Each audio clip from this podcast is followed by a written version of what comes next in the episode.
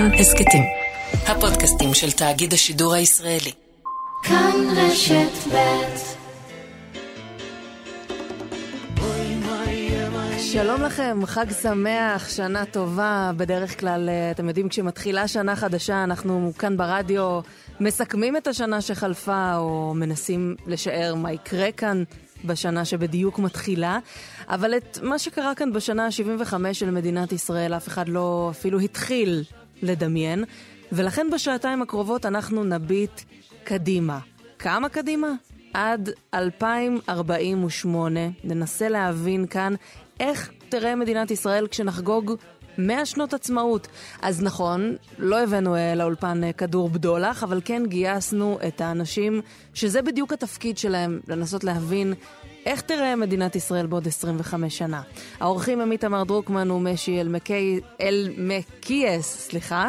Uh, המפיקה היא הדס סיוון, רמי פליקס הוא טכנאי השידור, אני מאיה רכלין. בואו נתחיל. כל סיפור, כל מילה, כל מילה, חוזר על כל מילה, כמו תפילה, כמו תפילה. ואנחנו פותחים איתך, פרופסור דוד פסיק, חוקר באוניברסיטת בר אילן. שלום, שנה טובה. שלום רב. אנחנו נפתח איתך כי כתבת אה, בין היתר אה, ספר בשם 2048, ואחרי השנים ש... שעברו כאן מאז שהספר יצא, תאר לי כמה פעמים אתה מסתכל, קורא בחדשות ואומר, אוח, אם רק יכולתי להוציא אותו שוב. וואו, זו שאלה קשה לשאול uh, חוקר. זה לבקש מהאופה מה נחתום להעיד על עיסתו. אז uh, באופן כללי, uh, לצערי יש הרבה דברים שבדקנו וחקרנו ויצאו, ויש עדיין דברים שעדיין לא יצאו. הדברים הגדולים באמת מעניינים, כן יצאו. הדבר, הדבר הגדול זה שמדינת ישראל מתפתחת בקצב מטורף, עם עלייה, עם uh, uh, שינויים כלכליים ושינויים חברתיים מאוד מהותיים, גם uh, גם הבלגן שאנחנו עדים לו כרגע, גם הוא אה, היה ברור לנו שזה יתרחש כבר למעלה מ-30 שנה. אז אני רוצה לפני שנדבר על מה שיקרה לנו ב-25 השנים הבאות, שתסביר לי אולי מה זה באמת אומר לחקור את העתיד. איך, איך עושים דבר כזה בכלל? התחום הוא אה, למעשה אה, ענף של תחום אחר במדע שנקרא חקר מערכות. אנחנו מנסים להבין איך מערכות מתפתחות. אה, ומערכת זה מערכת חברתית וכלכלית וכן הלאה. ואנחנו יוצאים מנקודת הנחה שיש דפוסים, שיש היגיון כיצד מערכות מתפתחות. אנחנו מחפשים את הדפוסים הללו, מתקפים אותם מבחינה מדעית ומחפשים את השלב הבא שלהם. ובדרך כלל אנחנו היום כייצור תבוני מסוגלים אה, להבין מערכות בסבירויות של 70-80 אחוז, לא ב-100 אחוז. אותו mm-hmm. דבר, גם רופאים, זה מה שהם עושים למעשה, הם חוקרים איך מערכת הגוף עובדת, ומסוגלים לחזות אה, מתי, אם אתה אוכל דברים מסוימים, מה יקרה mm-hmm. לך, אם אתה לא עושה פעילות מסוימת, וגם אה, אם נותנים תרופה מסוימת, איך הגוף יפעל. אז כשאתה לא מאבחן את הפציינט. שהוא מדינת ישראל, מה אה, שאתה רואה המחלה העיקרית או הדבר העיקרי שאנחנו צריכים לדאוג ממנו כשמסתכלים על 25 השנים הבאות? מדינת ישראל אה, הוקמה, אה, כמו הרבה מדינות אחרות בשלוש מאות השנים האחרונות. זה לא מיוחד לנו, זה קבוצות מסוימות שונות אחת מהשנייה. אמנם יש לה, היה להם איזשהו משהו מאחד, והמאחד היה אה, שהיה להם גורל מאוד קשה, לפחות באלפיים השנים האחרונות. אז בדרך כלל הקבוצות הללו, כל אחד יש לה רעיון מסוים, כל אחד רוצה להיות משהו אחר, ובשלב הראשון מצליחים לשכנע את כל הקבוצות לשתוק. אה, לא להתווכח, אלא לבנות בית לאומי על מנת שהגורל הזה לא יחזור על עצמו. להסתכל על המאחד ולהתעלם קצת מהדברים שמבדילים בינינו. בדיוק, ואז לאחר ארבעה דורות בערך, אה, הברית הזו של הגורל שהם עשו ביניהם מתפרקת. והיא מתפרקת בשני שלבים. בדרך כלל בהתחלה זה רצח של מנהיגים, ואחרי זה אה, מלחמת אזרחים. כי כל אחד בשלב מסוים, אחרי שבונים את הבית, אה, אומרים, יאללה, עכשיו אנחנו חוזרים למקור. זה רוצה מדינה יהודית, וזה רוצה אה, מדינת כל אזרחיה, וזה רוצה מדינה ליברלית, פרוגרסית, כל אחד רוצה משהו אחר. בשלב הזה, הם, הם לא מוכנים להתפשר. ואז, כי הם בנו, אתה מדבר כאן על מלחמת אזרחים כדבר שהוא בלתי נמנע. ואז בדרך כלל יש מלחמת אזרחים. עכשיו, יש הבדל בינינו לבין אחרים. ההבדל בינינו לבין אחרים זה שיש לנו זיכרון סומטי כבר של כאלה תהליכים. ולכן יש סיכוי שאנחנו נעשה את זה... כשאתה מדבר על כאלה תהליכים, אתה מדבר על חורבן בית ראשון, חורבן בית שני? נכון, נכון מאוד. זה ממש בגוף שלנו, זה לא זיכרון אה, רגיל, זה ממש אה, זיכרון בגוף, זה זיכרון סומטי. ולכן יש לנו סיכוי לעשות את זה בעצימות נמוכה, והאמת היא שזה מה שאנחנו עושים, אנחנו עושים את זה די טוב.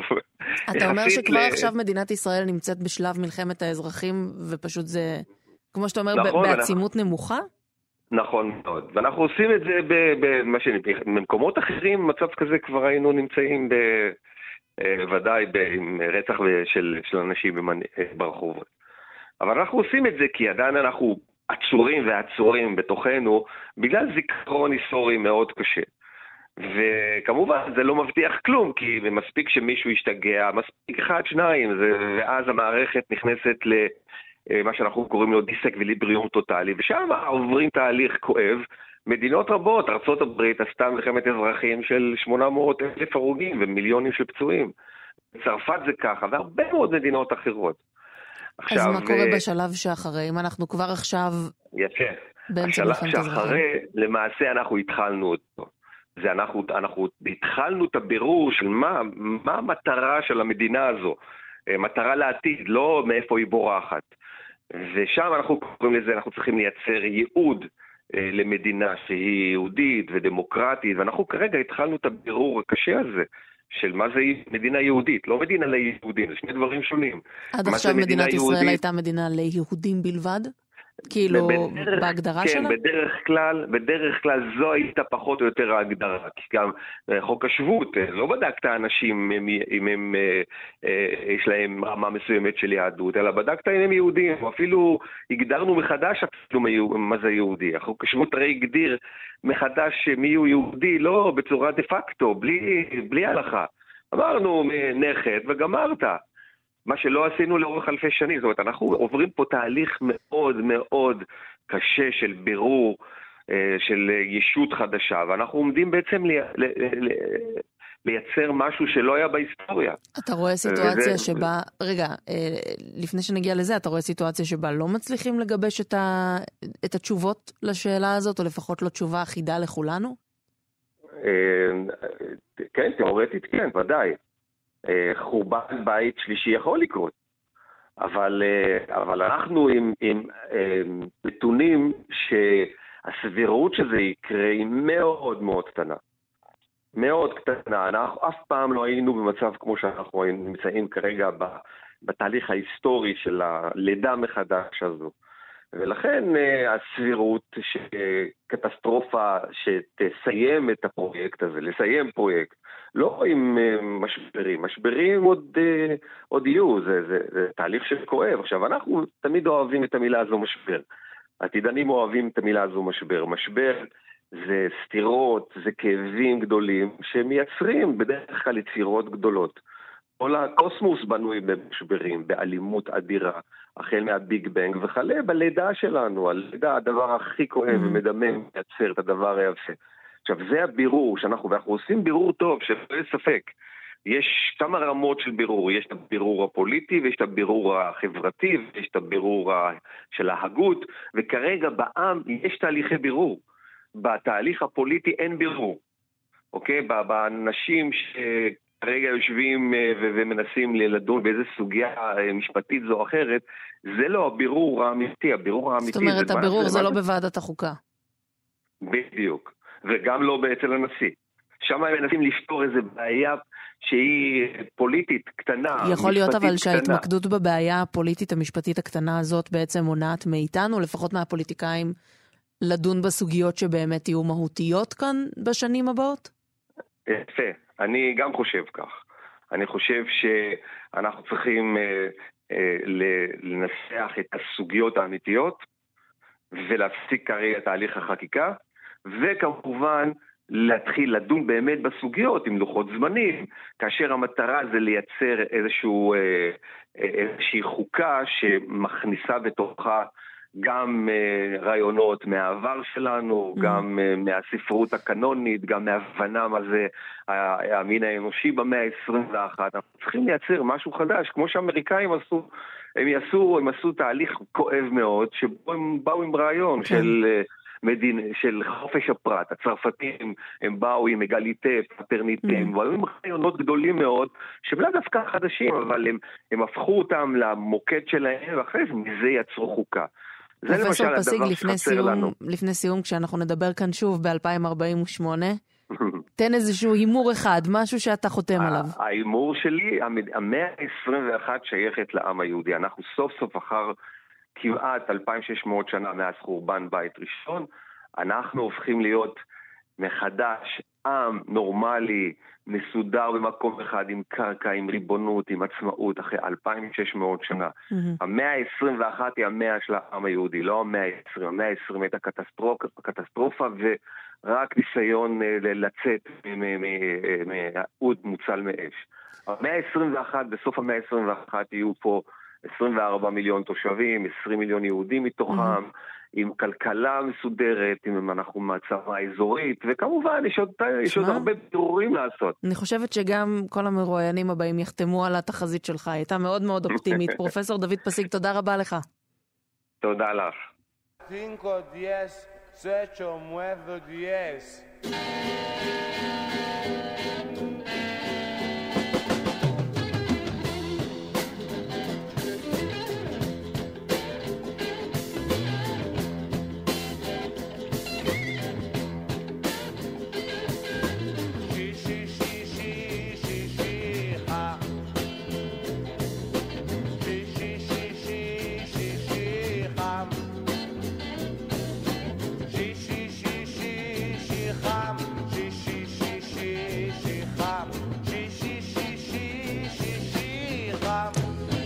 הסבר קצר בקטנה על השירים שתשמעו כאן בשעתיים הקרובות. בחרנו לכם את השירים שהקדימו את זמנם, או שבזמן אמת לא קיבלו את הכבוד או את הערכה הראויים להם, והתחלנו באמת עם שמולי קראוס, והשיר שאסרו לשדר בתחנות רדיו.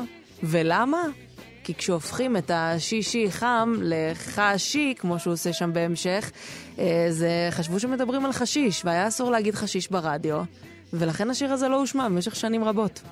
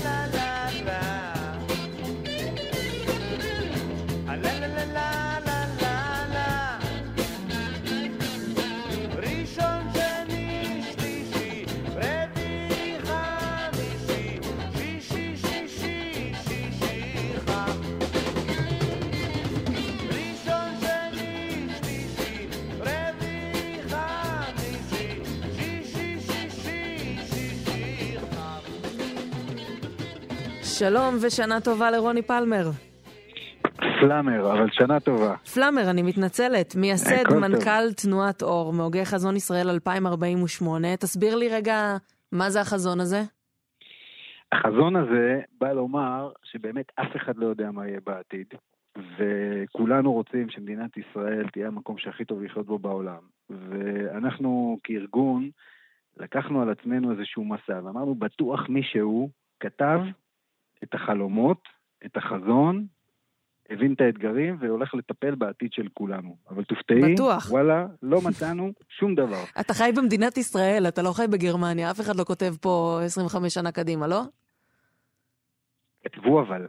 כתבו? אנחנו מדינה שקמה בגלל זה. הכל התחיל פה באיזה בחורצ'יק עם זקן באירופה שהתחיל לכתוב חזון, והיו עוד הרבה אחרים קצת יותר אנונימיים מהרצל שכתבו חזון, ואנשים שרו עליו, ואנשים רתמו את החיים שלהם בשביל זה, ועשו דברים משוגעים, וככה קמה המדינה. ואיכשהו בחמישים שנים האחרונות, אחרי מלחמת ששת הימים, שאגו בחורים כי נגמר, התחלנו להתעסק מלא רק בעצמנו ובחלומות מאוד מאוד אישיים, שזה ממש בסדר, אבל גם בחלומות האישיים לא שאלנו את עצמנו, רגע, האקלים יפגוש אותנו, רגע, מה זה המדינה שאפשר בלי פקקים? איך מורידים את יוקר המחיה והדיור? לא טכנית לשנה הקרובה, אה, פוליטית, אלא באמת שאנחנו, הילדים שלנו, ולא 2048, 2480, 400, 500 שנה קדימה, איך יהיה פה טוב.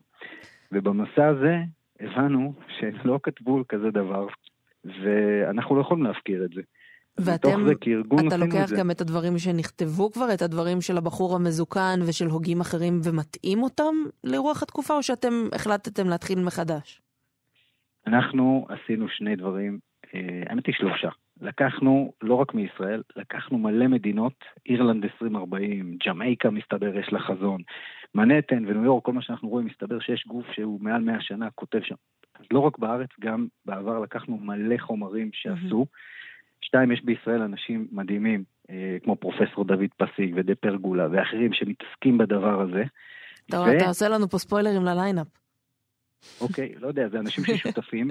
שתיים, כן. אספנו 600 אנשים שונים במדינת ישראל, מכל החברות, חרדים וערבים וחילונים ומסורתיים, ואנשים מגוש דן ומהנגב ומהגליל, וערבבנו את כולם בקבוצות, ואמרנו, חבר'ה, אז איך נראה החינוך והתרבות והבריאות והתעסוקה? ואמרנו להם, אל תביאו more of the same, תחלמו בענק. וככה אנחנו מחזיקים היום בעצם חזון למדינת ישראל, שמה, בוא, בוא באמת נדבר על. החזון. מה, מה מבחינתך הצעד המשמעותי ביותר שאתם מציינים בו? הדבר, הכל מתכנס, בסוף שאלנו את עצמנו מה יכול לעשות טוב לכל אדם בכל מקום ובכל תחום להרבה שנים, ובסוף גילינו שאנשים מאוד אוהבים את המרכז. עם ההייטק שלו, עם התרבות שלו, עם הבריאות שבו, עם הרגשת הביטחון היחסית שלו. ואמרנו שמדינת ישראל בסופו של יום צריך לארגן אותה בתור שלושה מרכזים, הנגב כמרכז עצמאי, הגליל כמרכז עצמאי, וגוש דן ירושלים, אולי אפשר לחלק קצת ביניהם, ולהפסיק לדבר במשוואות של אה, איך שמחלקים אותנו היום, אלא האנשים שבאותו אזור, בנינו קבוצות כאלה, יכולים לחלום על האיכות חיים שלהם, על הזהות והייעוד שלהם, ועל המוכנות שלהם למשברים ואתגרים עולמיים. אבל וממש- תגיד שנייה, האם זה לא כן. משהו שאנחנו שומעים כהבטחה מפוליטיקאים בכל מערכת בחירות, נקים מרכז גדול בדרום, נקים מרכז גדול בצפון, אה, הניסיון אפילו לחבר ברכבת כדי לייצר איזשהו קישור טוב יותר, זה לא מה ש... זו לא הבטחת אה, בחירות בסיסית של כמעט כל אחד? אז קודם כל זה התחיל להיות, וטוב שכך כי זה לא היה. שתיים, ממש לא מדובר על ליישב ולפתח את הנגב והגליל, אלא מדובר לארגן מחדש את מדינת ישראל. מדובר על המהלך הכי גדול מאז קום המדינה, שאומר מה יכול לחבר אותנו, גם בצד של הרוח והערכים והזהות והייעוד שלנו, גם להכין אותנו למשבר העתיד, גם ליצור פה עוד שלוש וחצי מיליון משרות, גם להוריד את מחירי הדיור, גם להקל על העומס, הזיהום והפקקים בגוש דן והצפיפות והכל. ושמנו את כל המשתנים האלה עם האנשים הכי חכמים ומדהימים במדינת ישראל. אז איך בדיוק אבל עושים לא את הארגון. מחדש הזה? מה, מה הצעדים האופרטיביים? או אפילו אם יש לך דוגמה לתת לי מהעולם כן. שאתה... ש, שזה מבחינתכם המודל. כן, אז אה, אפשר, יש מלא דוגמאות, ואגב, דברים כבר קורים בשטח, אבל תחשבי למשל שכל שכונה במדינת ישראל הופכת להיות יישוב קהילתי. עכשיו, לא, זה לא קיבוץ, אתה לא חייב לחיות במחנק של הקיבוץ והכל בשותפות. אבל כל שכונה היא מדינה קטנה. תחשבי שכל עיר, אוקיי, למשל בהולנד, לקחו את אוטרכט, שהיא לא אמסטרדם ולא רוטרדם, ואמרו, רגע, רגע, רגע, אנחנו צריכים לייצר עוד מקום, לתת לאנשים לא עוד מאותו מקום אחד יקר, צפוף, שכולם נדבקים אליו, ויצרו מרכז חדש. ואנחנו היום לקחנו את כל 18 עיירות הפיתוח של הנגב והגליל, אנחנו הולכים להביא אליהם 4 מיליון תושבים, מקומות כמו דימונה, אופקים, עכו, קריית שמונה, צפת, חצור, ראש פינה אה, כגוש אחד, הולכים לגדול במאות אלפי תושבים, לספק איכות חיים, ובנינו את כל המודל הזה, ופתאום ראינו איך גוש דן יכול להתחיל להירגע מצד אחד, אבל בלי לאבד את הדברים המגניבים שבו, ומצד שני, איך בעיות של 50 או 75 שנים שאף אחד לא הצליח לפתור, מתחילות להיפטר, כי אתה לא אומר לאנשים, עזה לתל אביב. אתה אומר לו, mm-hmm. אתה הולך לקבל את איכות החיים שלך כאן, וזה הופך להיות מגנט, ואז הסטודנטים נשארים, והעסקים מגיעים, וכל מה שאני אומר לך כבר קורה. אבל אתה חושב שזה גם יפתור נגיד בעיות, אה, את המתחים שאנחנו רואים גם מבחינת זהות? כשאנחנו מדברים על בין חילונים וערבים, מרכז, פריפריה, אשכנזים, מזרחים, זה בסופו של דבר מה שיעזור גם כאן? כי אם אתה עושה כל, כל שכונה יישוב קהילתי, אתה יוצר כאן סוג של גם בועות כאלה, שלא מתקשרות אחת עם השנייה. אז זהו. קודם כל, הגילוי הנאות, זה הדבר היחיד שמעניין אותנו. הארגון שלנו נקרא תנועת אור, יחד ממשיכים להקים מדינה. הנגב והגליל וגוש דן וירושלים זה פלטפורמות לעשות את כל השינוי. Mm-hmm. וכשאנחנו מגיעים בדיוק למה שאת שאלת, על הערכים, הזהות, החיבור בינינו, גילינו שגרים בתוך הערים מלא אנשים שונים, שלא מדברים ביניהם, שיכולים לחיות באותו בניין, באותה שכונה, הם לא מתקשרים. ומה שהתחלנו לעשות, זה כבר עובד ב-11 שכונות, זה ליצור פרלמנטים וועדות. הם, את החזון הגדול, כמו שיצרנו למדינת ישראל, יוצרים את החזון שלהם לשכונה. עכשיו, אני מדבר איתך על 2,000, 3,000, 5,000, 7,000 אנשים לפעמים. המגוון הוא מטורף. הוא פשוט משוגע. אנשים אומרים, בואנה, לא הכרתי, לא ידעתי. ומצליחים לשבת לנהל שיחה? ואנחנו מצליחים לשבת ולנהל שיחה, כי זה על החלום ועל מה הולכים ליצור ביחד, וזה מעשי. ואם אין לנו את המסע האלונקות האזרחי שלנו, אז אנחנו לא נוכל כמו בצבא, פתאום אתה יכול לסחוב אלונקה ביחד עם ערבי, יהודי, חילוני, מסורתי, דתי ואפילו חרדי בשנים האחרונות, כי אתה מזיע ביחד ובוכה ביחד ויש איזו מטרה ויעד. ופתאום אנחנו רואים את זה ותרגמנו את זה לתוך האזרחות, לתוך השכונות, והמודל הזה, לדוגמה, הוא כבר מפצח את כל מה שאנחנו אה, רואים היום, mm-hmm. ללא לדבר על, אלא לדבר עם. ובין השכונות מתחילה להיווצר דינמיקה, ובתוך העיר והמרחב, ופתאום בדואים מערערה, עם אה, חבר'ה בירוחם ודימונה, מתחילים לחשוב ולחלום ביחד גם על האזור שלהם.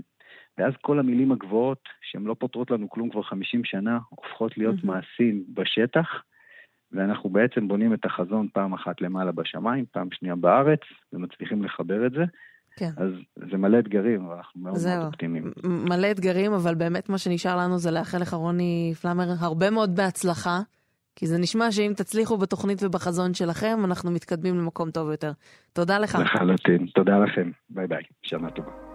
אנחנו ממשיכים אה, ברצף השירים שהקדימו את זמנם, והנה דוגמה קלאסית מהשנה האחרונה, קייט בוש, עם אחד השירים שפחות הצליחו בזמן אמת מהאלבום שלה, אבל אז פתאום, בזכות Stranger Things וטרנד בטיקטוק, זינק לראש המצעדים גם ב-2023. אז הנה, running up that hill.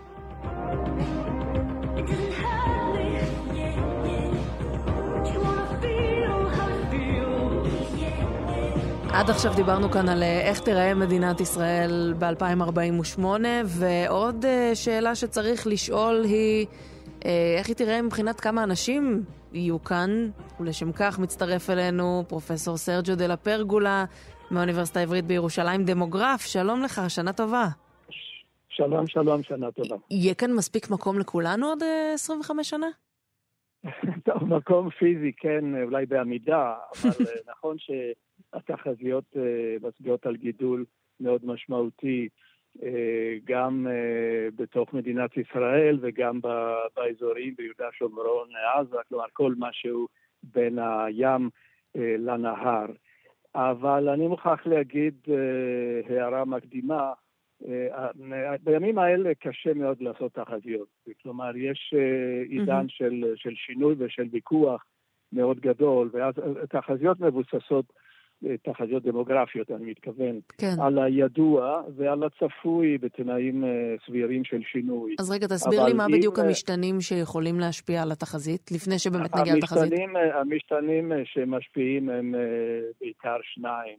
אחד הוא המאזן בין ילודה ותמותה, והשני הוא המאזן בין הגירה נכנסת והגירה יוצאת. אלה, אלה הדברים. והדברים בדרך כלל מתנהלים בהיגיון מסוים, משפיעים מאוד מאוד המשתנים הכלכליים, גם, ב, גם בילודה וגם בהגירה. ויש גם משתנים יותר פסיכולוגיים מבחינת המנטליות של האנשים, הציפיות, העושר ועוד האופטימיות בעיקר. אבל במקרה הזה, כשאתה לכן... מסתכל על השנה שעברנו, על הרפורמה המשפטית, על המחאה הגדולה, יש שם דברים שיכולים לשנות את התחזית? דיברת על אה, הגירה, על, אה, כן, על. שירות, כן. מה בדיוק? השינויים האלה יכולים אה, להשפיע באופן עמוק מאוד, בכל המובנים האפשריים. קודם כל, מאזן ההגירה, שהוא מאוד רגיש, כאמור, קודם כל למצב הכלכלי, אבל גם לתחושת הציבור. אם uh, uh, לציבור יש uh, תחושה שהמקום הוא לא המקום שהוא אוהב, המקום שהוא יתרגל לו והוא מצפה לו, אז אני מניח, ודי בוודאות, שהרבה פחות אנשים ירצו לעלות לארץ מחו"ל, מפני שבחוץ לארץ הנטיות הפוליטיות הן מאוד שונות לעומת אצל יהודים. שהם הגורם העיקרי להגירה.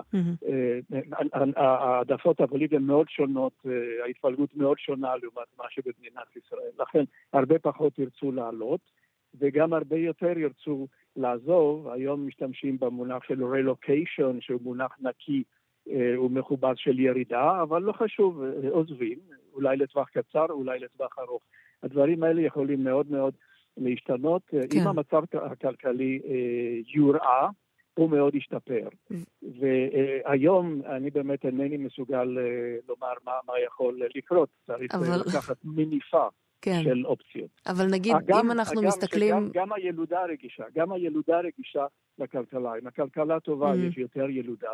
אם הכלכלה בעייתית, אה, הילודה יורדת.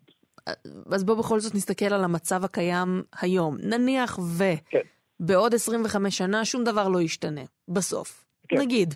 אה, איך נגיד. אתה רואה את זה? כמה אה, בני אדם חיים בישראל, יחיו בישראל? כן, אז, אז היום באמת בהנחה ששום דבר לא משתנה וזה עסקים כרגיל, כפי שידענו בשנים האחרונות, אה, האזור שלנו מאופיין על ידי קצב גידול מאוד גבוה יחסית לאזורים אחרים בעולם, אם כי לא, לא באופן מוחלט, הרבה יותר מהר אנחנו גדלים מאשר במערב, פה הגידול הוא בעצם 2% לשנה, במערב, אה, במדינות אירופה זה יכול להיות אפס או אפילו שלילי. Mm-hmm. והגורם המוביל כאן אה, הוא בהחלט שיעור הילודה, בעוד שבעבר, בשנים הראשונות של המדינה זה היה העלייה הגדולה, וגם בתקופת ראשית שנות ה-90, שהייתה עלייה גדולה מברית המועצות. אבל כרגע גלים כאלה ענקים לא צפויים. ולכן השאלה הגדולה היא הריבוי הטבעי. אה, יש לנו פה מצב בריאותי טוב, אבל האוכלוסייה מזדקנת, ולכן אה, יש לצפות אה, בסופו של דבר ליותר פטירות. היום בכל המרחב מן הים לנהר חיים בין 14 ל-15 מיליון בני אדם, מתוכם למעלה מתשע וחצי מיליון במדינת ישראל, וצפוי שהסך הכל הזה הגדול סביב ל-2050 אה, יגיע לבין 24 ל-25 מיליון, כלומר תוספת של עשרה מיליון במרחב, אה, מתוך זה תוספת של אולי שישה, שישה וחצי מיליון בתוך מדינת ישראל פרופר. שני שליש מהאוכלוסייה הקיימת היום. כן. זאת אומרת, כמעט מכפילים. קצת קשה, קצת קשה לתפוס את הדברים האלה. אם לא לוקחים בחשבון שחייב להיות שינוי דרמטי בתפיסת התכנון, מפני שאם אה, הם מגדילים את מחוז המרכז והעיר תל אביב בקצב הנוכחי, mm-hmm. אז באמת אה, מקום עמידה, כפי, ש, כפי שאומרים, בלבד. אבל אה, אם מנצלים יותר טוב את המרחבים הפתוחים שעדיין קיימים, בעיקר בדרום, אז יש מקום לקלוט אה, אה, תוספות אוכלוסייה משמעותיות, וזה דורש אה, שינוי דרמטי בתפיסת התכנון. היום עדיין השינוי הזה לא קיים. מתכננים כאילו המשך ליניארי של הקיים. זה, זה בלתי אפשרי בסופו של דבר. כשאתה מסתכל על האוכלוסייה בעוד 25 שנים, אתה יודע, יש בחודשים האחרונים דיון מאוד ער על השירות הצבאי, בגילאים כן. 18-19 גיל גיוס. מה יהיה כן, פילוג נכון. האוכלוסייה כאן? מה יהיה שיעור המתגייסים? נכון. כאן עכשיו היא באה באמת השאלה המעניינת ביותר ואולי לא פחות קריטית מהקודמת, או אפילו יותר. אנחנו לא אה, אוכלוסייה הומוגנית. אנחנו יכולים, אומנם ביד גסה, לחלק את האוכלוסייה הישראלית, אני מתכוון עכשיו למדינת ישראל, כן, בלי משטחים, אה, לשלושה מרכיבים. אה, יש אה, המיעוט הערבי, ישנו המיעוט של יהודים חרדים, וישנו הרוב של כל היהודים האחרים, כולל חילונים, מסורתיים, גם דתיים, mm-hmm. וגם כאלה שאינם ממש יהודים לפי ההלכה, אבל הם חלק של, של המרחב כן. היהודי. עכשיו, בשלושת המרכיבים האלה אה, קיים אה, איזון מסוים, ובסופו של דבר גם הייתה איזושהי הסכמה שקטה שכל אחד עושה את שלו, אולי לא מסכים עם השני, אבל mm-hmm. איכשהו מתקיימים ביחד. אם, ההסכמה הזאת אה, מופרת לחלוטין, תהיה בעיה. אבל שוב, נניח שאין שינוי. כאן יש באמת מגמה מעניינת, מפני שקצב השינוי של שלושת המגזרים האלה הוא מאוד שונה. ואז אנחנו מגיעים ב-2048 למה שיעור המתגייסים? ההרכב השונה, אני אתן לך משהו מאוד מאוד מאוד ספציפי. אם ניקח היום את אה, בני 18-19, שזה באמת פחות או יותר אה, מחזור המתגייסים, כן, היום אה, מתוך הקבוצה הזאת יש פחות או יותר רוב, נגיד 53 אחוז הם יהודים לא חרדים, קרוב ל-20 אחוז כן. הם יהודים חרדים, וקצת פחות מ-30 אחוז הם ערבים. עכשיו, לכן היום המתאימים אה, כאילו לגיוס הם 53 אחוז mm-hmm. מכל המחזור הזה. ב-2050 זה ירד ל-47 אחוז. כלומר, זאת ירידה לא דרמטית, אבל זה הופך מרוב למיעוט. כן, וזאת תהיה כנראה המגמה. כן, זאת המגמה. אה, כתוצאה של שיעור הגידול המהיר יותר, בעיקר mm-hmm. של המגזר החרדי. מה שמעניין הוא שבתוך. הציבור היהודי, אם אנחנו לוקחים אה, את ה, לא, לא רק את ההבדל בין ההתחלה לסוף, אלא התוספת, כלומר, כן. אלה שמעל הקיים התווספו כדי להגיע לתוצאה הסופית, אז אנחנו רואים שהרוב. המכריע של התוספת הם צעירים חרדים. כלומר, פרופסור... 51 אחוז מכולם הם חרדים שלא מתגייסים לפי ההנחות הקיימות. פרופסור סרג'ל לפרגולה. הם היהודים שכן מתגייסים. זה כמובן טוב. מעלה שאלה האם צריך כן. להתגייס יותר או פחות. שאלה שכנראה שאנחנו נשמע עליה עוד הרבה בהמשך. תודה רבה לך ושתהיה שנה טובה. תודה רבה, שנה טובה. ואנחנו ממשיכים עם, איך לא, אהובה עוזרי, שפרצה עוד הרבה לפני צלצולי פעמונים, ב-74, והפכה להיות באמת אה, אחת הזמרות והאומניות המשפיעות ביותר. זה התחיל בקרב אה, מאזיני הקסטות אה, שעקבו אחריה, ולקח זמן עד שהיא הפכה להיות הזמרת המדהימה שהשירים שלה הפכו להיות אה, נכס צאן ברזל. והנה אנחנו מצלצולי פעמונים. הדרך בי פוגש, ליבי הומה ומתרגש, עודני כאן למענך. דמותך הולכת ומתרחקת. כאן אני אל מול ביתך, דמותך הולכת ומתרחקת, כאן אני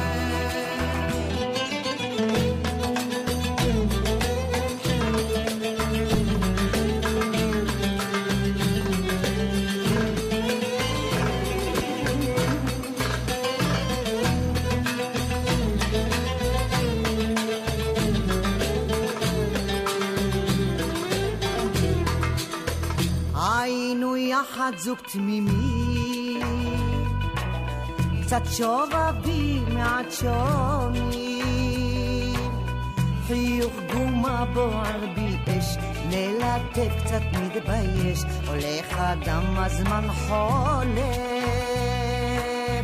דמותך הולכת ומתרחקת, כאן אני אל מול ביתך, דמותך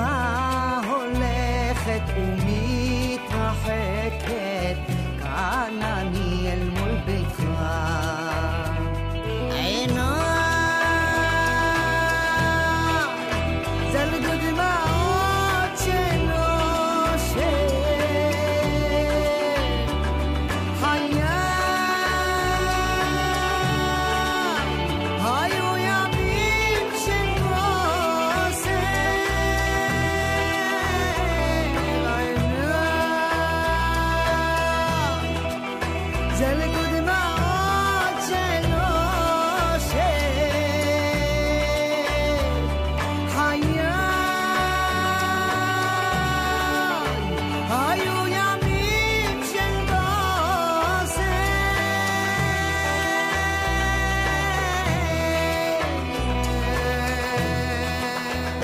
פרופסור יואב יאיר, חוקר אטמוספירה וחלל, דיקן בית הספר לקיימות באוניברסיטת רייכמן, שלום לך.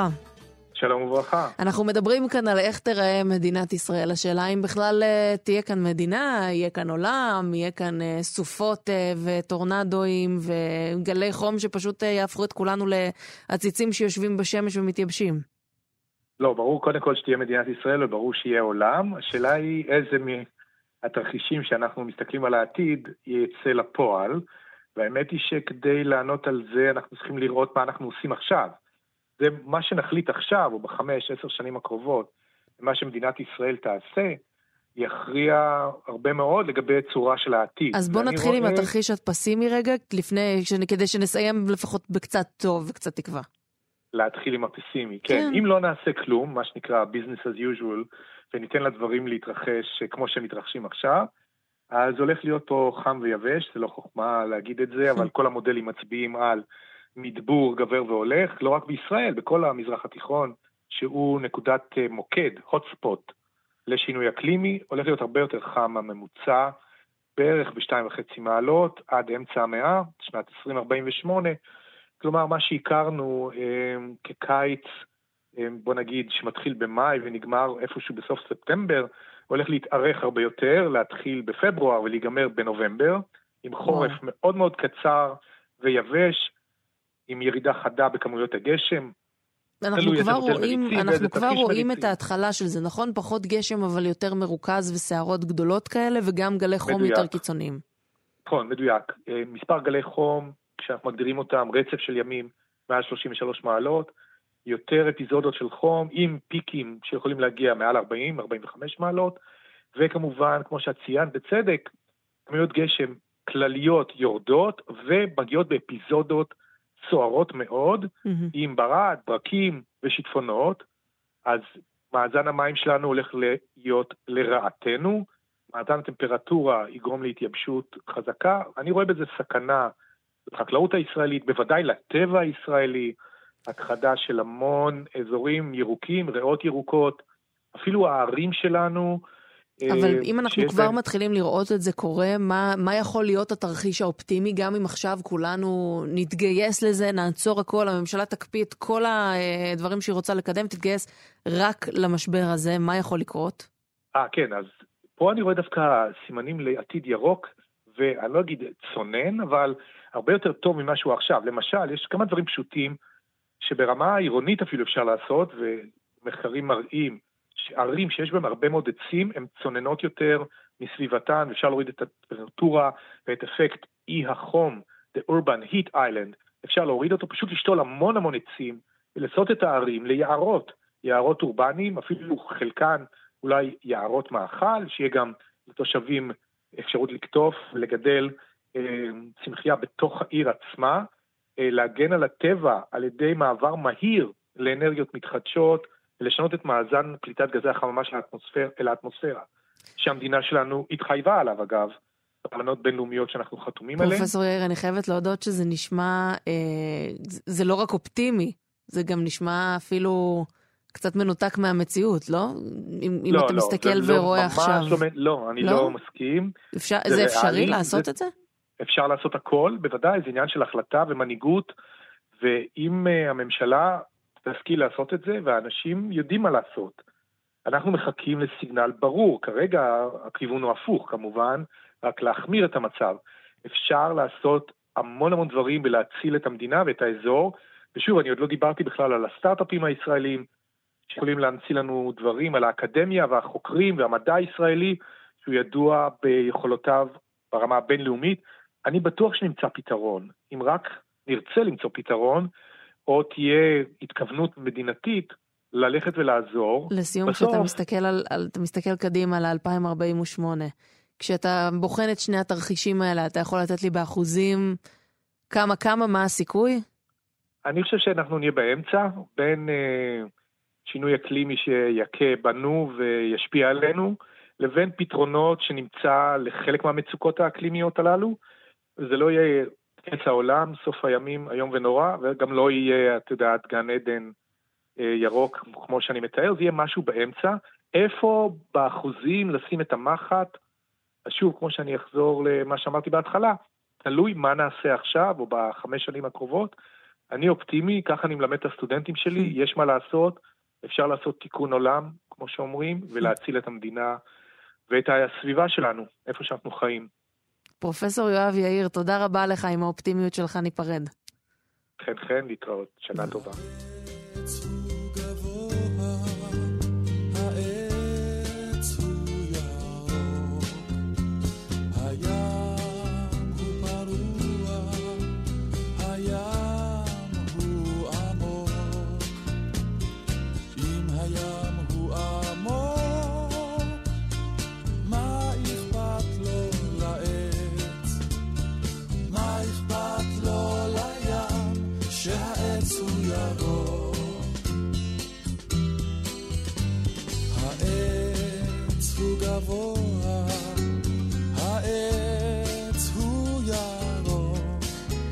ועם אחרית החיים, אה, הימים, אחרית הימים, לא אחרית החיים, חס ושלום, אנחנו חותמים את השעה הראשונה שלנו, הפסקה קצרה, חדשות, ונחזור.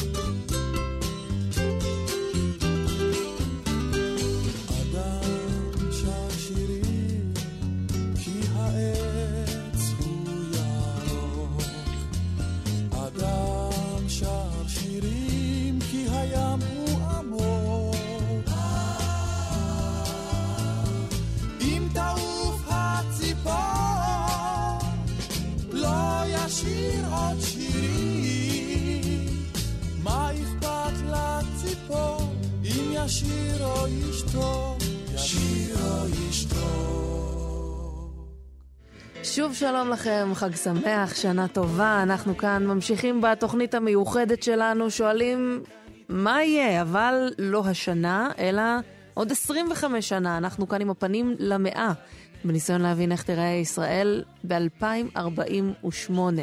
האורחים הם איתמר דרוקמן ומשי אלמקייס, עדה סיוון מפיקה, דני רוקי על הביצוע הטכני, אני מאיה רכלין, ואנחנו מיד איתך, דוקטור יואב הלר, יושב ראש תנועת הרבעון הרביעי, שלום, חג שמח.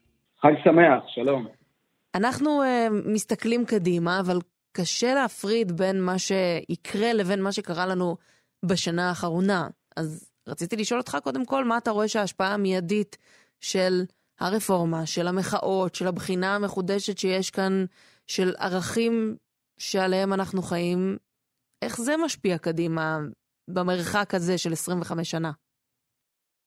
כן, אני חושב שיש פה בשורה טובה, מאיה, ויש פה גם בשורה מסוכנת.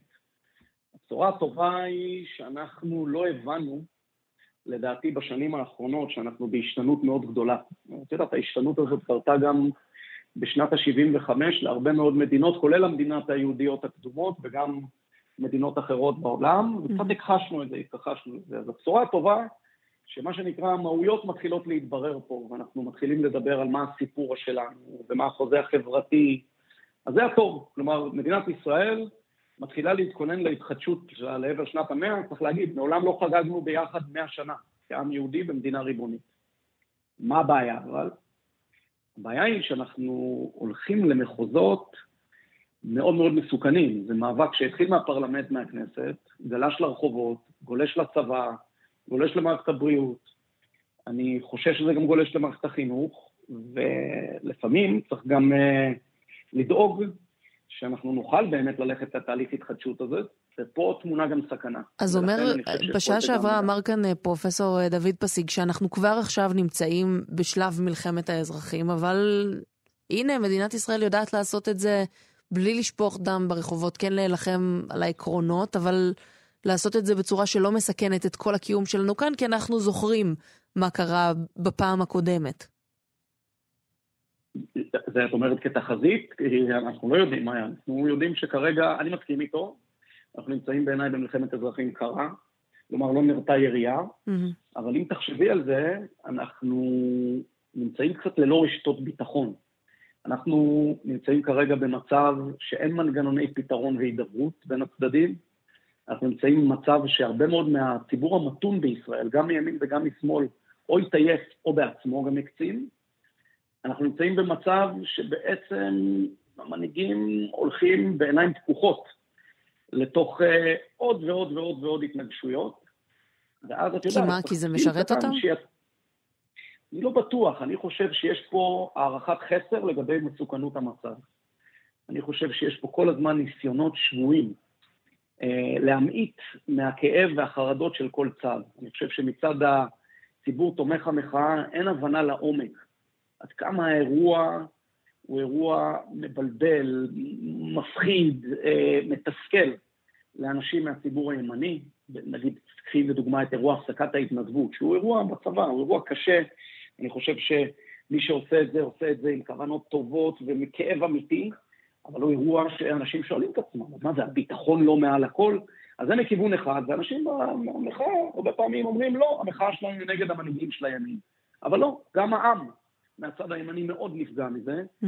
ומן הצד השני, אנשים מהציבור הימני ממעיטים בגודל המחאה, בערך המחאה, בכאב של המוחים, ואז המנהיגים שלנו מסתכלים על זה, הם נמצאים בתוך תיבות התעודה שלהם, ואומרים, טוב, אז עדיף להקשיב לבייס היותר קיצוני שלי, והם ממשיכים, ואני חושב ש... כשאתה מדבר על זה שאין. מעגלי שיח, האם דיונים שראינו כמו בבית הנשיא, או דיונים בוועדת חוקה, לא נחשב מבחינתך למעגל שיח אה, כן, אפקטיבי? אבל זה הפסיק. מאיה, אבל זה הפסיק. זה בדיוק העניין. מהמם. בסבב הראשון של מלחמת האזרחים הקרה, לפני פיטורי גלנט, ואחרי זה, היו כל הזמן, תחשבי, היו מתווים של חברה אזרחית, מתווה פשרה. היו שיחות בבית הנשיא. היו, אה, בפרלמנט, לפחות בכנסת, היו הידברויות. היום זה לא קיים. כן. ואז בדמוקרטיה, אם אין שסתומים להוציא לחץ במנגנוני הידברות או בכנסת, או בממשלה, אה, סליחה, או בבית הנשיא, או בחברה האזרחית, אז ברור שזה מתפוצץ ברחוב, וזה חוסר אחריות. ומה עושים? כשאתה מסתכל אחורה, כשאתה מחפש תקדימים היסטוריים, כדי כן לצאת מהמשבר הזה, מה, מה צריך לעשות? תראה, אני חושב שיש פה שני רבדים של תוצאות שאנחנו צריכים להגדיר. אנחנו חייבים לצאת למש... מהמשבר הזה, אני מדבר בטווח הבינוני, עם זה שהגדרנו במשותף מה הסיפור הישראלי המעודכן ל-25 שנים הבאות. יש דרך לעשות כזה אנחנו דבר? לכל אחד יש את הסיפור שלו הרי. לא, אני חושב, אבל זה בדיוק העניין.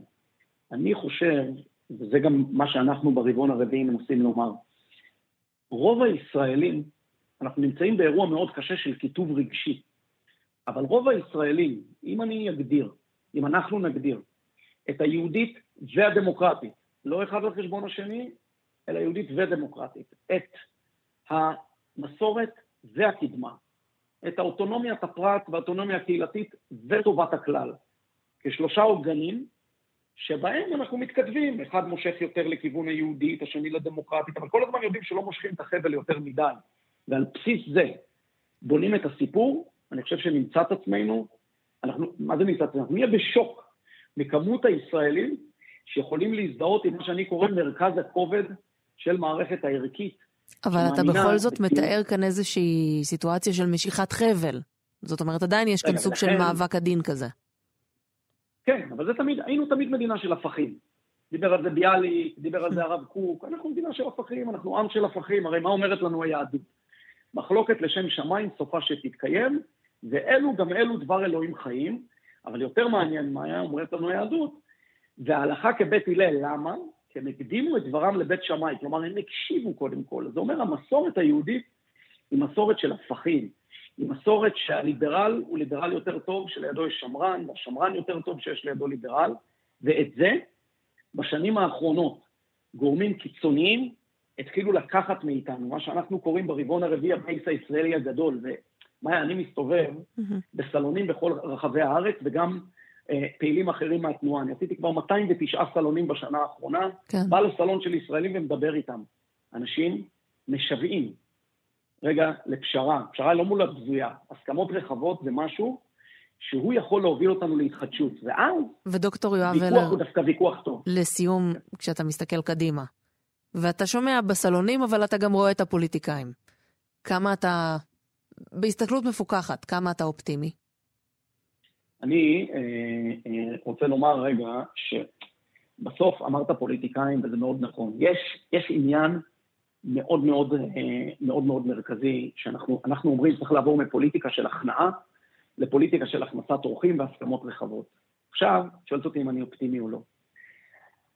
אז הרב יונתן זקס הבדיל בין המילה אופטימי למלא תק- לתקווה.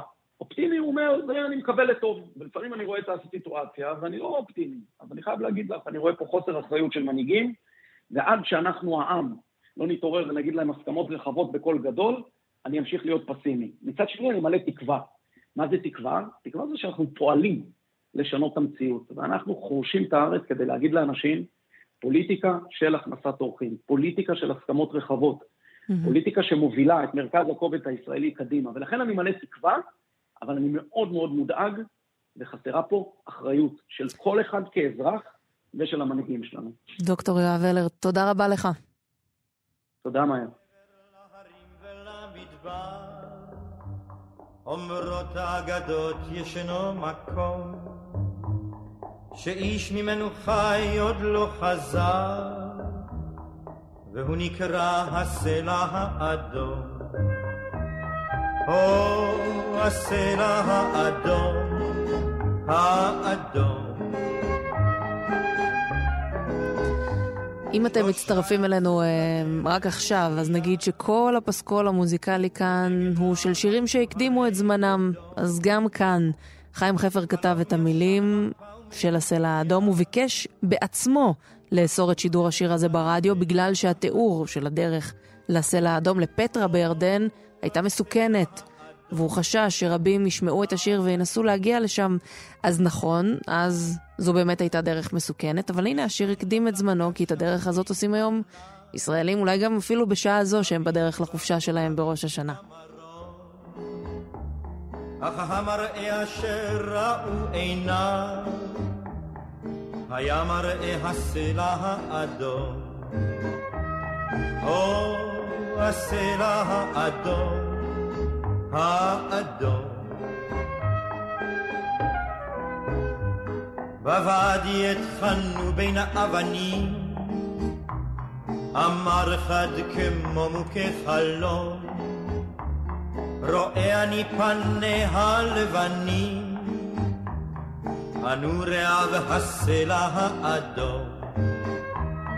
או הסלע האדום, האדום.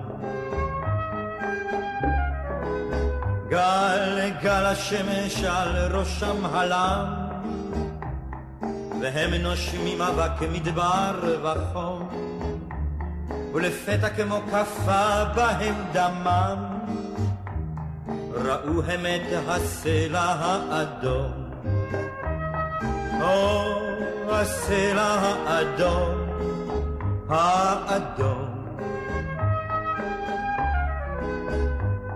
מטח היריות היה קצר, גנף אחד נפצעתי וידום, אנו רעב בפה מלא עפר, הגענו אל הסלע האדום. או הסלע האדום, האדום. מעבר להרים ולמדבר, אומרות האגדות ישנו מקום, שאיש ממנו חי עוד לא חזר, והוא נקרא הסלע האדום. או הסלע האדום, האדום. או הסלע האדום,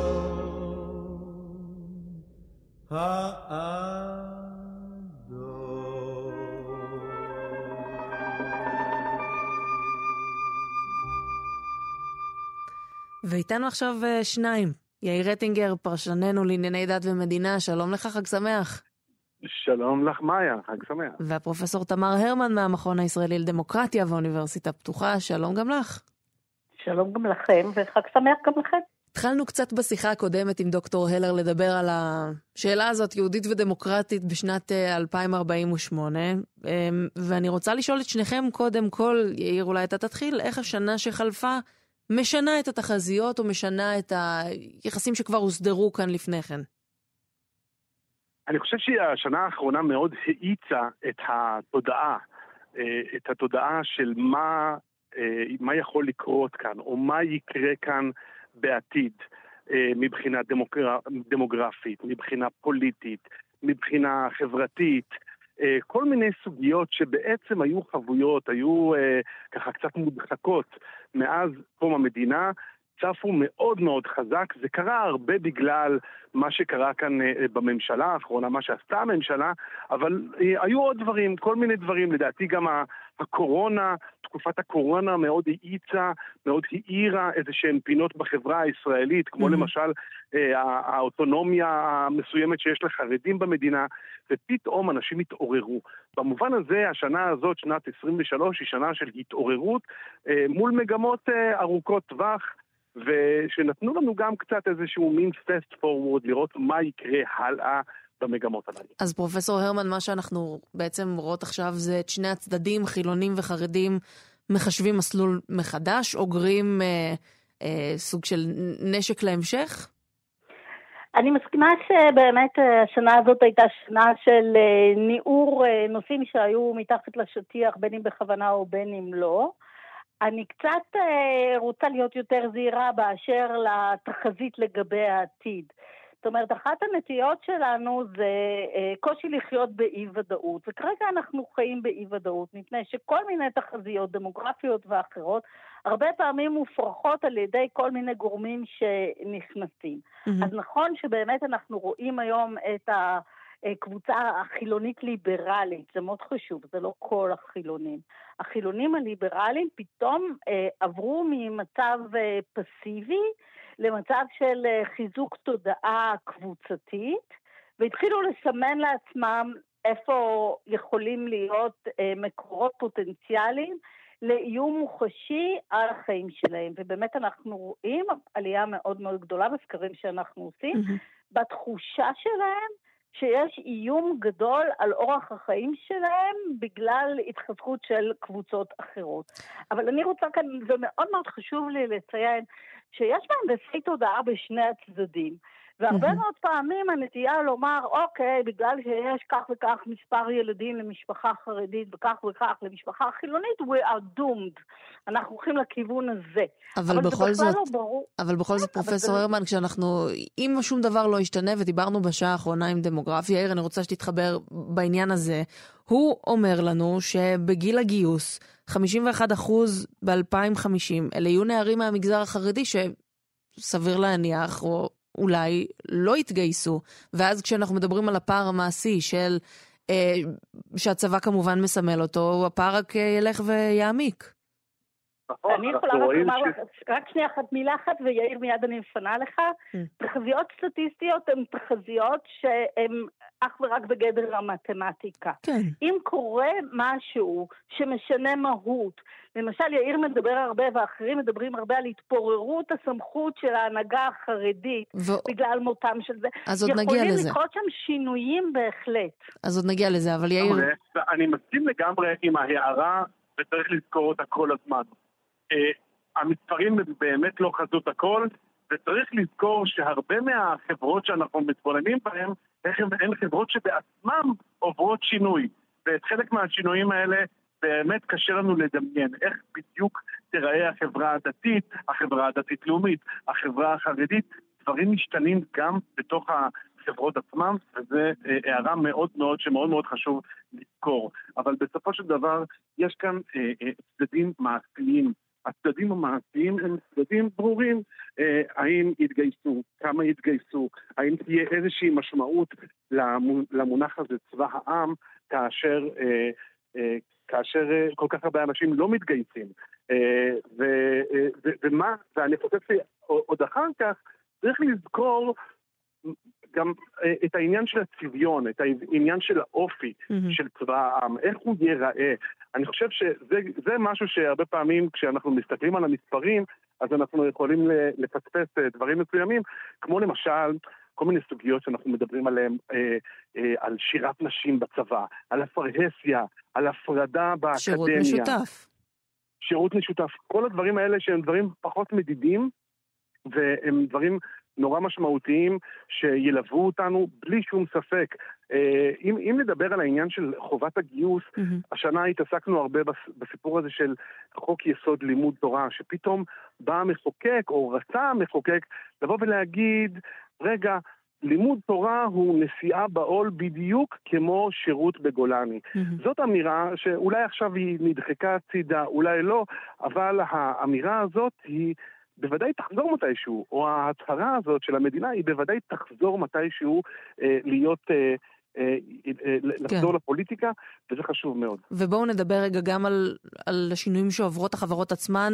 פרופסור הרמן, התחלת להגיד את זה קודם, ההיחלשות, אה, פטירתם של ההנהגה הרבנית, חדירה של טכנולוגיה. האם החברה החרדית, כמו שאנחנו מכירים אותה היום, תצליח להישאר מסוגרת ברובה לשינויים של העולם החיצון.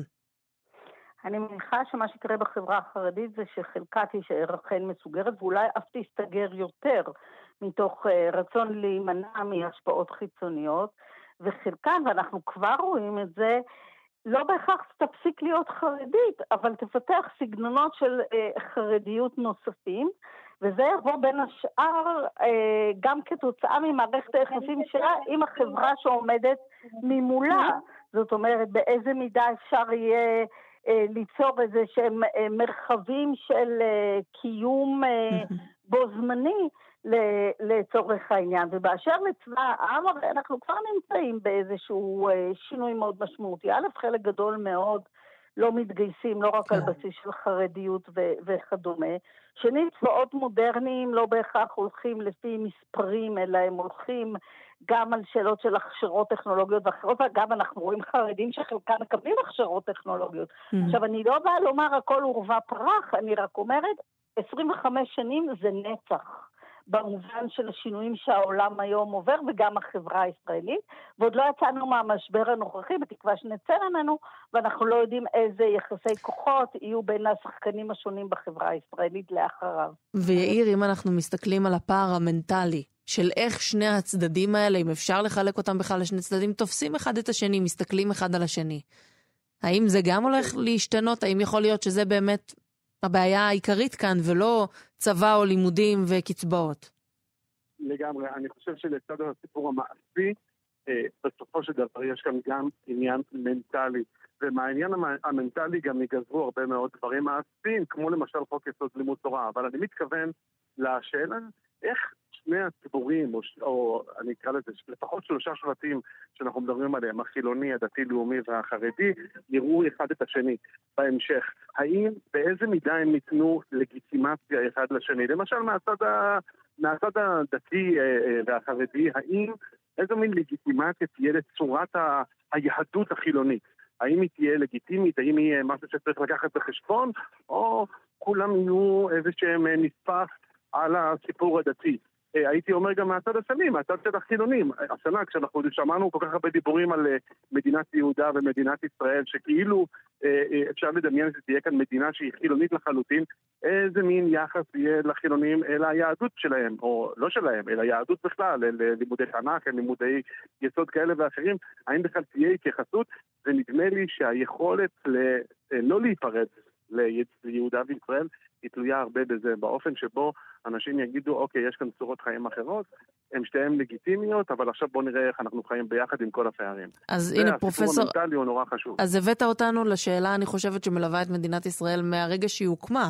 יהודית, דמוקרטית, איך הולכת מערכת היחסים הזאת? ופרופסור תמר הרמן, נראה שבכל זאת אין כאן התיישבות של שני הרעיונות האלה ביחד. צריך למצוא איזשהו איזון כשכל אחד מושך לכיוון אחר.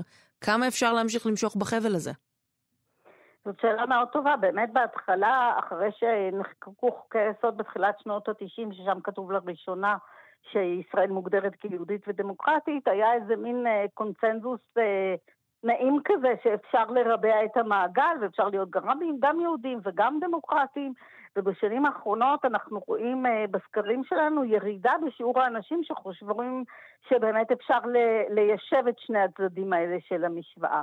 עכשיו השאלה איך, איך באמת פותרים את הדבר הזה, האם בעזרת אה, אה, הכפפה של צד אחד לצד השני, או ביצירת איזה שהם מכניזמים שיאפשרו אה, קיומים שונים ב- באותו מרחב. וכאן אה, זה באמת שאלה, יש מדינות שעברו תהליכים כאלה, יש מדינות שקרסו בגלל תהליכים כאלה. יאיר, לאן אנחנו הולכים? למדינות שעברו תהליכים כאלה, או עם המדינות שקרסו מתהליכים כאלה? וואו, מצטרף פה, אני, אני פה מצטרף לזהירות של תמר בעניין של התחזיות. נורא נורא קשה. אם אני צריך להמר לפי השנה, יהיה מאוד קשה ליישב את, את שני הדברים האלה, אבל השינויים הם באמת אה, אה, 25 שנה זה נצח, אז הייתי, הייתי נזהר פה, ו... אבל כן מהמר שהדברים ישתנו, שאנחנו לא נתפוס כל כך את, ה, את, ה, אה, את החילוניות אחרת, ובאופן שאנחנו מתייחסים אליה היום, וגם לא את הדתיות באופן הזה. אה, אני פתחתי ואמרתי שהייתה כאן התעוררות לעניין הדמוגרפי. אני חושב שגם כן. בציבור הדתי והחרדי הייתה כאן התעוררות להבין שיש כאן אנשים שנאבקים על ערכים ליברליים, אולי גם זה הפתעה בפני עצמה, ונתחיל בזה, אולי ההתחלה צריכה להיות בהכרה בפערים בין שני ה... או שלושת או ארבעת mm-hmm. הציבורים הללו, ואחר כך יהיה אפשר להמשיך ל... לאיזשהו דיאלוג בין היהודית והדמוקרטית, החילוניות והדתיות. יאיר רטינגר, פרופסור תמר הרמן, תודה רבה לכם. תודה רבה. תודה רבה, מאיר. תודה.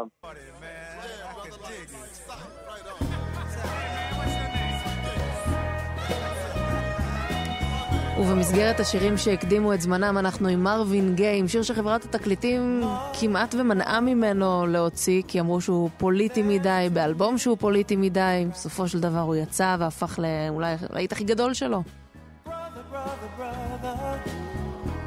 There's far too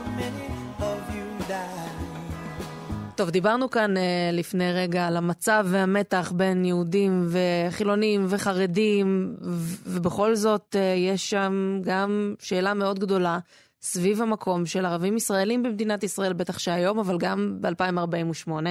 ובנושא הזה אנחנו איתך, נדין אבולבן, שלום לך. שלום, מאיה. אז איך את רואה את זה כשאת מסתכלת 25 שנה קדימה? מה יהיה שונה, אם בכלל? אני לא יודעת אם יהיה שונה. אמ, אני חושבת שאנחנו נמצאים בנקודת קיפאון מאוד גדולה בכמה שנים האחרונות. אפשר להסתכל אה, על הערים שלנו, הערים הערביות שנמצאות פה, הן לא, לא מתפתחות אה, ממש.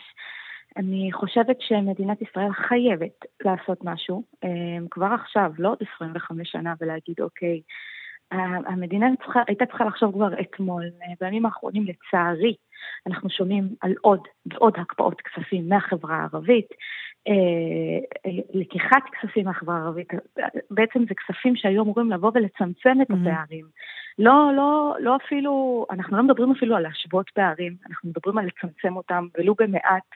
אה, הפערים הם מאוד גדולים. וכשאת מדברת על קיפאון שנמצאות בו ערים, גם שנגיד התחלות בנייה או אפילו איזשהו תכנון קדימה, זה מעיד, אני חושבת באופן ישיר, גם על המצב של התושבים, זאת אומרת על קיפאון ביחס, קיפאון באורח החיים, איזושהי אה, תחושה של אין אופק. לגמרי, אבל אם כך, אני כן רוצה לתת מעט תקווה ולהגיד שדווקא הנתונים אה, לרישום לאקדמיות עולה. זאת אומרת, mm-hmm. החברה הערבית אמנם כן נמצאת בקיפאון, אבל יש רצון מאוד גדול של החברה לבוא ולהתפתח ולא להישאר במקום הזה. אנחנו רואים המון מעבר של, של צעירים ערבים לערים יהודיות, כי אין להם איפה לבנות ולהתפתח, או לעבוד אפילו בערים הערביות. חשוב גם להגיד, מאיה, שמאז 48' לא הוקמה אף ערבי, עיר ערבית אחת. וזה דבר שאנחנו חייבים להתעכב עליו, כי מהצד אה, היהודי של המפה כן נפתחות ערים אה, יהודיות, ערים יהודיות עם ועדות קבלה אפילו, mm-hmm. ובצד הערבי אנחנו נשארים תחת אותם גבולות כחולים שלא לא מתרחבים, אדמות אה, ערביות שנמצאות בידי שליטה של יישובים יהודים שלא ניתנות. אנחנו גם, עוד, עוד דבר עצוב שאנחנו שומעים זה ששרים בממשלה מצד שני אומרים, אנחנו לא מבינים למה, למה ערבים אה, גרים בתוך יישובים יהודים ואנחנו חייבים לייהד את הגליל. כשאין אופציה להתפתח בתוך היישוב ואין אופציה אה, לפי שרים שעכשיו אה, צעירים ערבים יגורו בתוך יישובים יהודים, זאת בעיה. את רואה בעיה. סיטואציה אבל שבה לא מדברים יותר על יישובים יהודים ויישובים ערבים, אלא פשוט על יישובים חדשים שיושבים בהם גם וגם? אני חושבת שחייב לדבר גם על האופציה הזאת, זה כבר קורה, מאיה, זה, אנחנו, אנחנו כבר נמצאים בעתיד הזה. יש ערים כאלה, זה לא... יש ערים כאלה ויש ערים לא שגדולות, אני יכולה להגיד... אז למה עדיין מדברים על יש כזה ויש כזה? אני גדלתי בבאר שבע, ואז זה היה באמת משהו מאוד קטן מבחינת uh, משפחות uh, ערביות, היינו כאילו בין המשפחות הבודדות הערביות שגרות בבאר שבע. היום, באר שבע לאט לאט תהפוך להיות עיר מעורבת, mm-hmm. ואי אפשר להימנע מזה, כי לא קמים uh, בנגב עוד ערים ערביות, ערבים לא יכולים לעבור לשם, בעיות תעסוקה מאוד חמורות, בעיקר בעניין החינוך, אמ, וזה עוד נקודה שצריך לדבר עליה, אין מספיק עירוב. אם חשבנו שמדינת ישראל עם השנים תלך יד ביד עם החברה הערבית, אנחנו הולכים אחורה. אנחנו רואים חוקים שיותר ויותר מפלים את החברה הערבית, שמרחיקים את החברה הערבית מהחברה היהודית.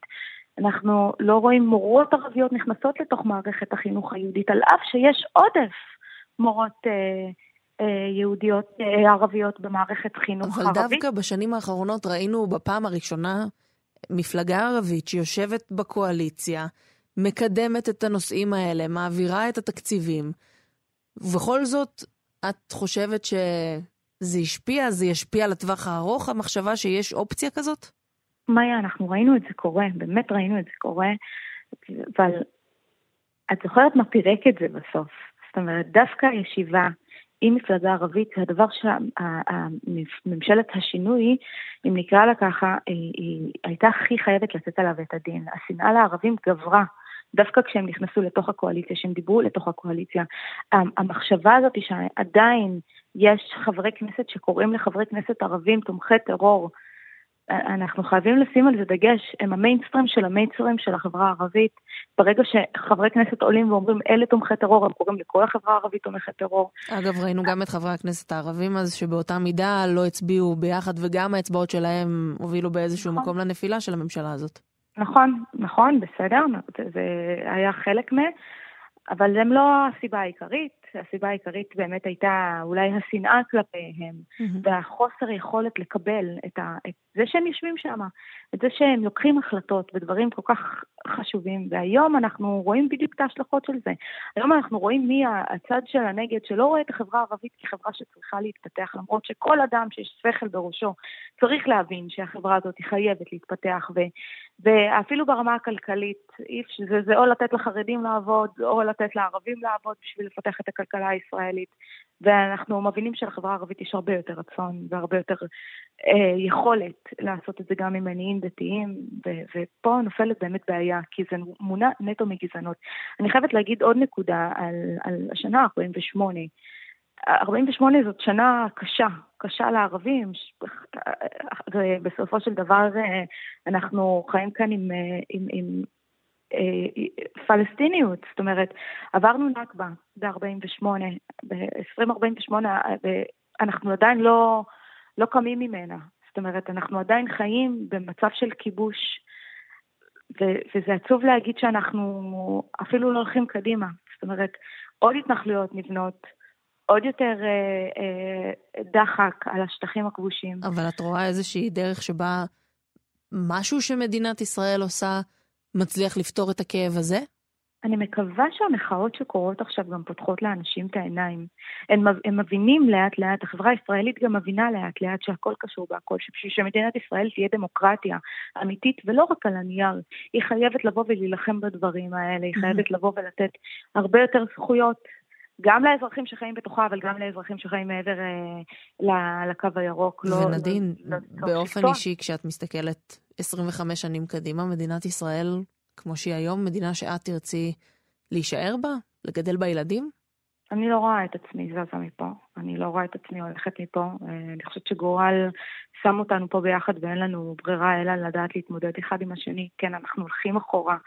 אה, דווקא ימים כאלה של שיח הרבה יותר רב בחברה היהודית אולי מצמיח את השאלות אה, סביב, סביב מה זה דמוקרטיה, ואני חושבת שזה צעד אולי שיתברך עוד, עוד 25 שנה אנחנו אולי נוכל לראות את תורותיו, ואני מקווה שבאמת אנשים שואלים את עצמם מה זה דמוקרטיה, והאם אנחנו יוצאים היום לרחובות מאות אלפים, ולמען מה אנחנו נלחמים ולמען מי אנחנו נלחמים.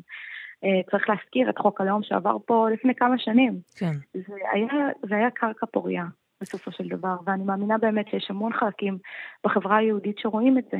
שרואים שהקרקע הפוריה שהתחילה אז אה, להרוס את הדמוקרטיה ולהרוס אה, את חברי קבוצות המיעוט, mm-hmm. ואני באמת חושבת שדמוקרטיה נמדדת ביחס לקבוצות מיעוט, שם, שם אנשים התחילו לשאול את עצמם שאלות. אני מאוד מאוד מקווה שאנחנו לא נצא לאבדון, אני מאוד מאמינה בחיים משותפים. כן. אני חושבת שאין לנו דרך אחרת אלא מלהכיר את הכאב אחד של השני, אלא מליצור שיח אחד עם השני, לא לראות אחד בשני כאויב. לדעת לחיות אחד עם השני, כן. ולא לדרוך אחד על השני, ולא ליצור פה היררכיות, לא לצאת מצב שיהודי מקבל יותר ממני. נדינה בולבן, בואי נקבע שב-2048 עוד נחזור לדבר ונראה אם משהו משתנה. הלוואי. תודה רבה לך. תודה, מאיה ולפני סיום אה, אנחנו איתך, דוקטור לירז מרגלית, חוקרת התנהגות בעידן הדיגיטלי ועובדת אה, בעיצוב תודעה. שלום לך, חג שמח. שלום, חג שמח. האם ב-2048 אנחנו עוד uh, ננהל שיחה ולא יהיה כאן איזשהו uh, uh, בינה מלאכותית uh, מגישת תוכנית רדיו שתחליף אותי ותשאל uh, שאלות את ה-Chat GPT במקום אותך? אז uh, בהחלט יכול להיות, אבל זה יהיה אפילו הרבה יותר מזה. כבר היום אנחנו רואים ניצנים של יכולת לקרוא מחשבות, אז כבר לא יהיה טעם במילים, אם אני אוכל כבר לבוא מראש, לקרוא את כל המחשבות ולענות על- את כל השאלות, אה, למעשה אפילו בלי, בלי לשוחח. ובכלל לא תהיה תוכנית רדיו, כי מי, מי מקשיב לרדיו ב-2048 כבר משודר ישר למוח של אנשים. הכל ישודר, בדיוק. אבל, אבל באמת, עם הקצב של ההתפתחויות הטכנולוגיות בשנים האחרונות, כל ההערכות ששמענו כאן בשעתיים האחרונות, על אוכלוסייה, על הגירה, על יחסים, יכול להיות שזה אפילו מיותר. אז בהחלט כן, אחד הדברים המעניינים לגבי טכנולוגיה, שקצב ההתפתחות, ההתפתחות שלה אה, לא... כלומר, יש פה איזשהו אה, מכפיל ומשלש, ו, ויש פה שני דברים שצריך רגע אה, לתת עליהם את הדעת. א', ההתפתחות היא כל כך מהירה, שאנחנו אפילו לא יודעים לאיזה כיוונים היא תיקח. והדבר השני שהוא אה, יותר משמעותי, שהיום אנחנו הולכים לטכנולוגיות ש, שנקראות uh, Unsupervised Learning או Deep Learning, ובעצם כדי לעשות רגע סדר במושגים, הרעיון הוא שאנחנו לא מכתיבים לטכנולוגיה לאן להתפתח, אלא הטכנולוגיה בעצם מבינה לאן אנחנו רוצים להגיע, והיא כבר בונה לעצמה את זה הכללים. נשמע מסוכן. זה נשמע מאוד מסוכן, ו, ובהחלט uh, יש הרבה חששות מזה. למעשה, החשש העיקרי שאנחנו רואים, התמה שחוזרת על עצמה, שהטכנולוגיה תקום על יוצריה, ותבין שבני אדם למעשה מיותרים, ושאם אנחנו בעצם נחנך את הטכנולוגיה לערכי מוסר, הם יבינו שבני אדם זה היצור הכי לא מוסרי שקיים בטבע, והדבר הבא שהם יעשו, הם יחליטו להיפטר ממנו, וזה נשמע לך בטח כמו איזה... סרט של מדע בדיוני. סרט, אבל, אבל זה לא, אבל זה לא, כי אנחנו באמת יודעים עד כמה בני אדם זה היצור שהורס את הטבע הכי פחות מוסרי, ואם אנחנו ניתן לטכנולוגיה, לרובוטים, כלים כאלה, זה, זה, זה תחזית שהיא יכולה להתממש. באמת? את באמת. חושבת, אם את מסתכלת באמת על, על סיכוי סביר, שעד 2048 זה, זה דבר שיקרה? תראי, אנחנו אה, בעצם אה, מתוך הסקת מסקנות לאחור ומתוך בעצם הדברים שהגענו אליהם עד היום, אז כן, זה בהחלט יכול לקרות. אנחנו. רואים כבר התקדמות, את יודעת, מאוד משמעותית, אם אפילו נשים את ה-chat GPT בצד, אנחנו רואים אה, התקדמות מאוד משמעותית ביכולת לא רק של הטכנולוגיה, אפילו של הביולוגיה. אה, מעבר ללהנדס כבשה, אנחנו רואים את היכולת לקריסטר, אנחנו רואים את היכולת לבוא ולהוציא גנים שיכולים לגרום למחלות, והכיוונים האלה בעצם, אם אנחנו רגע מסתכלים למציאות בעיניים, אנחנו רואים שיהיה מאוד קל להנדס אנשים עם התכונות הגנטיות שאנחנו רוצים, ו- וממש ההנדסה הגנטית הזאת זה גם משהו שבעצם אה, הולך אה, לבוא ולהיות מאוד מאוד נוכח בשנים הקרובות. טוב, אני אני לא יודעת איך להמשיך לשאול את השאלות הבאות, כי כנראה שב-2048 כבר לא יהיו בני אדם והם יהיו מהונדסי גנטית, אבל האם כשאת מסתכלת על השינויים שאנחנו עברנו כחברה, בצל ההתפתחויות הטכנולוגיות, על הסבלנות שמתקצרת, על uh, ילדים שכבר לא יוצאים לשחק בחוץ, איך זה משתנה בדרך ל-2048, בהנחה שלא יהנדסו אותנו גנטית לצאת ולשחק בגן? אז תראי, גם כאן אני לא כל כך אופטימית ואני גם אסביר למה. אה, אנחנו רואים ירידה משמעותית ביכולת לאינטראקציה בין אישית, ואנחנו רואים אותה בכל הרמות. אנחנו רואים אותה ברמת הזוגיות, שמאז אה, אפליקציות היכרויות, גברים כבר לא מתחילים עם נשים כי הם מתקשרים איתם דרך האפליקציה. אנחנו רואים ילדים שהם לא יודעים לנהל שיחה. קשה להם לנהל שיחה שהיא לא דיגיטלית, כי קשה להם להיות נוכחים, קשה להם לא לשלוט במסר ולא לערוך אותו, והם לא יודעים להיות שם. וגם אנחנו אה, רואים את זה אפילו אה, ברמה ש...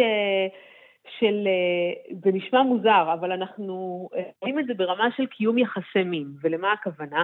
היום בעצם יש את כל האפשרויות ליחסי מין מזדמנים, ויש, אה, כשאנחנו מסתכלים על זה באחוזים, אחוז האנשים שמקיימים יחסי מין מזדמנים מעולם לא היה נמוך יותר, והסיבה שאני מעלה את זה, היא לא כדי לדבר על יחסי מין, אלא כדי לדבר על כן, זה כי יש ילדים שמקשיבים בדרך לארוחת החג, צריך לציין גם את זה. נכון, אבל הטכנולוגיה למעשה מעלה את רמות הדופמין, שזה בעצם המוליך העצבי שגורם לנו עונג, הרבה יותר מכל דבר אחר. כלומר, כשאנחנו משחקים משחקי מחשב, כן. וכשאנחנו נמצאים ברשתות החברתיות, אנחנו לא צריכים חוץ מזה כלום.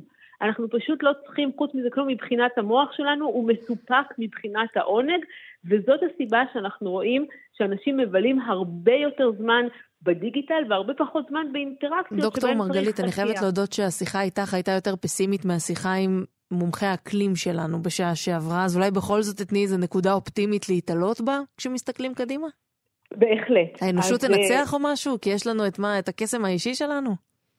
אה, אז אחד, לא, אחד הדברים באמת שאנחנו רואים כשאנחנו אפילו מסתכלים על צ'אט GPT, שאין לו את היכולת כרגע לרגשות, ואין לו את היכולת הממשית ליצירתיות. כלומר, יש דברים שלא משנה מה, צריך אה, להיות יצורים ביולוגיים, כלומר, mm. הרגש, התסכול, הכעס, שמאוד מניעים את כל ההתנהגות והקבלת ההחלטות שלנו, זה משהו שטכנולוגיה לא תוכל לשכפל אותו, לפחות לא בשלב הנראה לעין, ולמעשה אה, אני ממליצה לכולנו בעצם לבוא ולעשות שימוש יותר באינטראקציות שלנו, ביכולת שלנו אה, לחיבור, לקשר, ויותר מזה אני אגיד, כן. אחד המחקרים הכי מרתקים שיש אה, בשנים האחרונות, זה שאנחנו בעצם, הביחד שלנו, אנחנו מסנכרנים אחד את השני, mm-hmm. את המוחות אחד של השני בצורה לא מודעת, וזה גם משהו שטכנולוגיה לא יכולה לעשות, אבל זה משהו שאנחנו חייבים להיות באינטראקציה ממשית ולא כן. דרך הדיגיטל,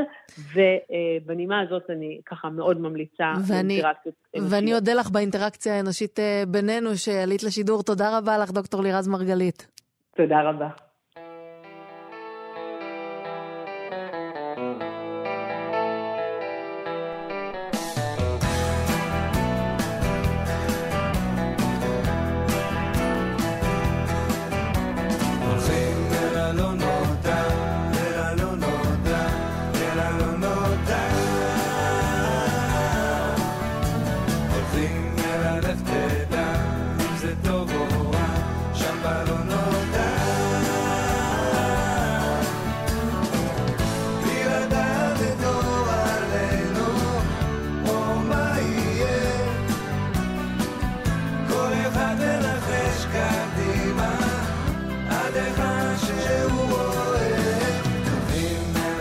זהו, כאן אנחנו אה, מסיימים את השעתיים שלנו בניסיון לחזות את הלא נודע, או לנסות לפחות להבין לאן הולכת מדינת ישראל לקראת אה, שנת המאה שלה.